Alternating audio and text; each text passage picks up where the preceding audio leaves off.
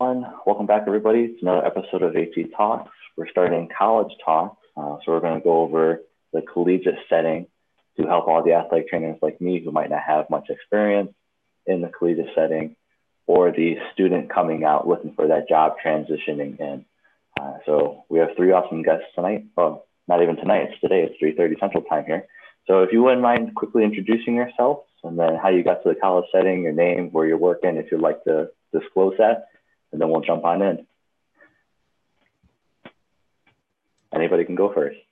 Gotcha. I'll go. I'll start it off. Uh, my name is Lionel Rice, and I am the assistant athletic trainer here at University of Texas at San Antonio.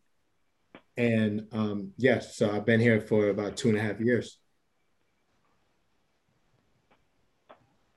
All right, I guess I'll hop in next. Uh, my name is Chris Blocker. I'm originally from Fayetteville, North Carolina. I currently work at LaGrange College here in LaGrange, Georgia. I've been here going into my fourth season, and I have six years of collegiate experience since then. Um, so I'm a little bit out of place, um, but my name is Andrea Kowalski. I'm actually currently working in secondary school setting uh, in the suburbs of Chicago but I have had two years of experience working at a Division three college, uh, North Central College in Naperville, Illinois. Um, and that was also paired with my, my uh, you know, young professional experience as well. So um, Division three and just kind of learning the ropes at the same time. Hey, Chris, is LaGrange the same institution that Rob works at? Yep, that's my boss. All right. Big shout out for Big Rob, Infinite Potential. I love that guy. He's yes, awesome. Okay, uh, so originally, what my thought process for this was is I've spent my entire professional career in the secondary setting, and about a month ago, I accepted a position for college, and I was like, "Ooh, I've never worked in the college, so I better get some experience." and Start talking to some people. Uh, so, what uh, tips or tricks or just fun information to study up on, or you should maybe think about if you're going into the college setting, either as a student coming out of the profession, you just passed your BOC or if you have a few years of experience and you just want to try out a new setting, tips and tricks. Gotcha. So um, I'll go ahead and start it off.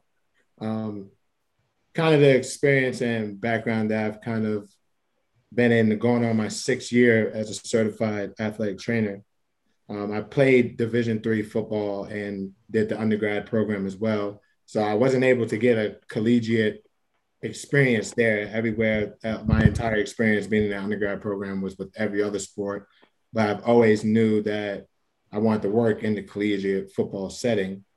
So um, when I accepted a GA position at California University of Pennsylvania, I was able to get put in a position to be their GA there at the Division two level, and um, they're a really good football program. They really uh, they play in the PSAC and they they they operate on a high paced level there. So um, I was able to get put in position to actually do two seasonal internships in the NFL with the Minnesota Vikings and the Jacksonville Jaguars, which kind of put me in position to have that definite aspect that I wanted to either be a full-time assistant athletic, full-time athletic trainer in the professional or in the in the collegiate setting. And that's where um, I right place, right time, I was able to connect with the director of sports medicine here and uh, Daniel Bellamy and the head athletic trainer here, Nick Turner, through some mentors, and they was able, uh, they was revamping this program here at UTSA. So um, the best tips and tricks that I could give you is one, no matter what, you have to increase your work ethic all the time. You know, um, not every collegiate setting is going to have you know, nine to 10 people on staff. You may be tripled up at times. My mentors over at King's College, they are great. And I have so much love for them and so much respect for them because they're full time professors and they're full time spring and fall sports. So each and every one of them, except for the director there, has two to three sports that they're taking care of at the Division three level. So the main thing you want to do is keep increasing that work ethic. Don't get too comfortable. Don't get complacent. Second,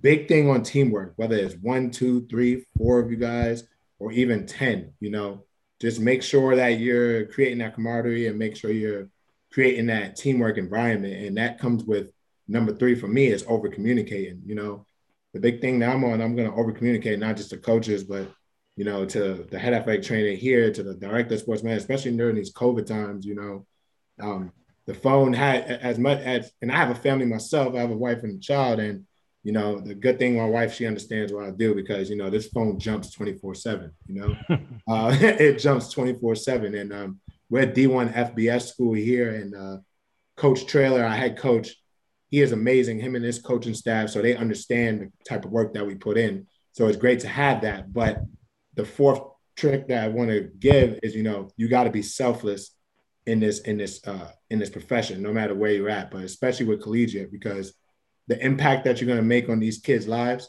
whether they're going to try to go play professional or whether they're just doing what they love, you know, you're going to make a great impact. And I can tell you this right now about 99% chance they're going to thank you in their graduation speech. Their parents are going to come up to you and want to chit chat with you and say, you're the one that, oh, that they, that so-and-so always talks about. So, you know, and number five, just have fun with it. You got to have passion in this. And, um, you know, if you don't have the passion in this, this is going to be a job for you. It's going to be work for you and you're gonna just every day is gonna be miserable. Like I can tell you right now, I bring the juice and enthusiasm every single day. So that's really the big things that that I could give. You know, if stepping into that collegiate world. Yeah, yeah I, I have to. Sorry, go, go ahead. ahead no, go, go ahead, Andrea. Go ahead. Thank you. Yeah. Um, uh, just thinking about how I got my start and uh, how I, I got into that collegiate position was uh, it was tied to a graduate assistantship. So, you know, if you cannot work your way in, you don't have that experience yet, um, and you, you know, graduate assistantship might be a good first step to go if you, uh, you know, if you happen to have an undergrad degree or if you want to, I don't know, go that master's route. Um, start start small and and just kind of get your name in there and you know work into the staff eventually uh, as a full time. But definitely, Lionel, what you said about uh, over communicating um, as a young professional straight out of undergrad I felt like I could kind of handle everything. I'm like, I know what I'm doing. I, I, right. I passed the OC. I know what I'm doing. I can, right. I can handle all this on my own. I don't yeah, need to communicate with anybody. You know, so so I just tried to to go all in, 100% on my own, and I crashed and burned. Um, so so that was a, a lesson I learned.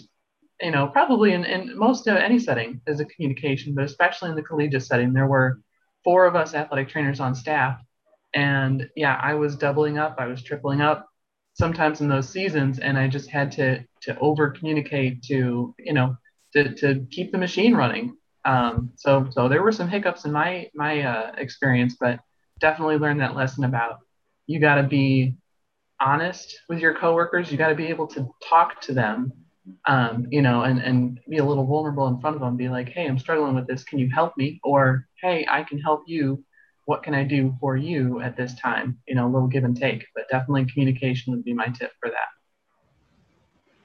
Man, I don't know how I'm gonna follow between Lionel and Dre. They're speaking the gospel today. I'll try my best. Uh, yeah.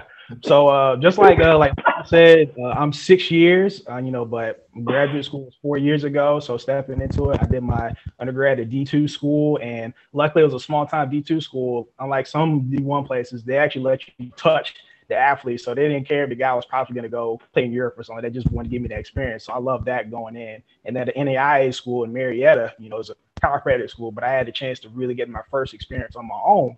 But one thing my program director told me going forward, he said, even though you were a first year as an athletic trainer, don't expect to know everything because you're actually expected to make some mistakes is how much you own up to them.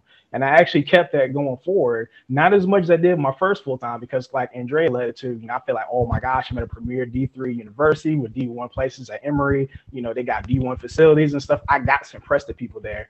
And like there I crashed and burned because when I started to struggle with with the new attention stuff coming forward with me, I was like, I have to be able to prove it to my spouse, especially to me being the lone black person on staff. I was like, I have another microscope underneath my face.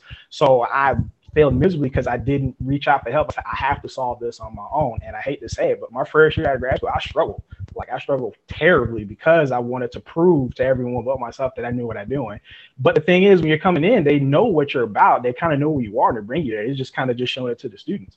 And that's one thing that I will take going forward. Don't be afraid to make those kind of mistakes because the biggest thing about is how much you own up to them. And you know, kids can respond. They like I tell kids, kids to snap BS all day. So I don't even try to make up stuff. I say, look, I either don't know, but I can find a person that do, Or if it's something I'm not that strong, I say, hey, Rob, you know, I know you've probably seen this. What do you think about it? I'm not afraid to get a second or third, even fourth opinion. Sometimes just get the reassurance. Because in the collegiate level, for the most part, even at D3, like I am, it's usually not just you, unlike in secondary, it's just you and 600 students. For me, it's three, sometimes five, and I get to share that, even though we have our sports. But I'm not like, oh, this is a baseball guy. Like, I'm not going to go to that. Nah, we all go about it, and we steal ideas all the time. Like I'd say, people source fans, we are the biggest thieves in the world to be creative. So I would say that you know, don't be afraid to make those kind of mistakes. Um, and again, the biggest thing, and it sounds cliche, but kids really appreciate how much you care. Because like Juan Andreas, I actually went to graduation for commencement today, and I was just supporting my seniors. And I had people come to left and right, say, "Oh, Chris, man, you saved my back from my season and stuff. You did that." And it's just me just doing my job, but just parents coming up to me and heard about me before I even met them. And it was just a surprise because the kids would just talk about all the time. And I just showing them how much I cared, not how much, you know, oh my gosh, I got this big fancy degree. I got six years in, like I'm this. Nah, it's just me being me, just taking care of them. I just did my job and they appreciate that. So, and another thing, just continue to be yourself out there because if you're trying to really fit in but not really be yourself, you're really going to go against the grain. Try your best to continue to be what you bring to the table because they brought you in for a reason. So don't try to go against what you think they should think I be. Now be yourself, and kids will appreciate that. Just go with it, man. Like you, are going to go for the stars. I can tell for it. Right. And just to like capitalize kind of what Chris was saying, that's a big one. Uh, definitely just be yourself. You know, the big thing that's that's that could that everybody could probably say of everywhere in this uh in this chat and just all certifieds in the collegiate level, you know, everywhere that they've been, they've gotten there just being themselves. Because the one thing, you know, just speaking on the interviewing process for a collegiate level when you're taking that step, um, it's about what you know, but it's about can you fit in at times. And it's not more of the fit in aspect, it's more of are you there fit? You know, you're gonna be together. It's one thing we always say that everybody could say at these NATAs, we we're dapping each other up and you know we're like hey like you, you know this person you know that person. So it's six degree of separation but it's mm-hmm. like you know that person is an actual person you know we're not just machines. And you know you may think you know the collegiate level and up and and everything is just like pure. You need to come in hands to the side about tension you know need to operate like a machine. But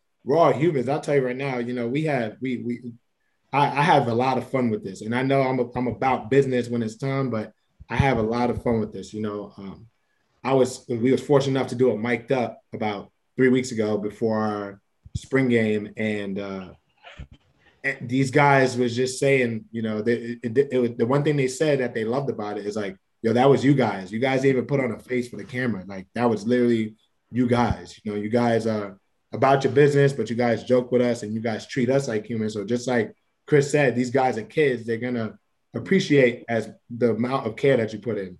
Some days they may complain, yes, but most days they're gonna be very appreciative. So you know, it's it's big that you that you do that. You just stick to your roots and just grind. You know. Mm-hmm.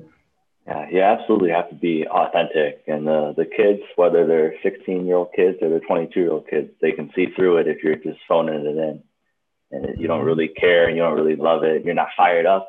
You're like, oh yeah. But once once you build those relationships and you're you're passionate and it's like, all right, I'm the professional, but we also we can have some fun too and right. get this work done. Right.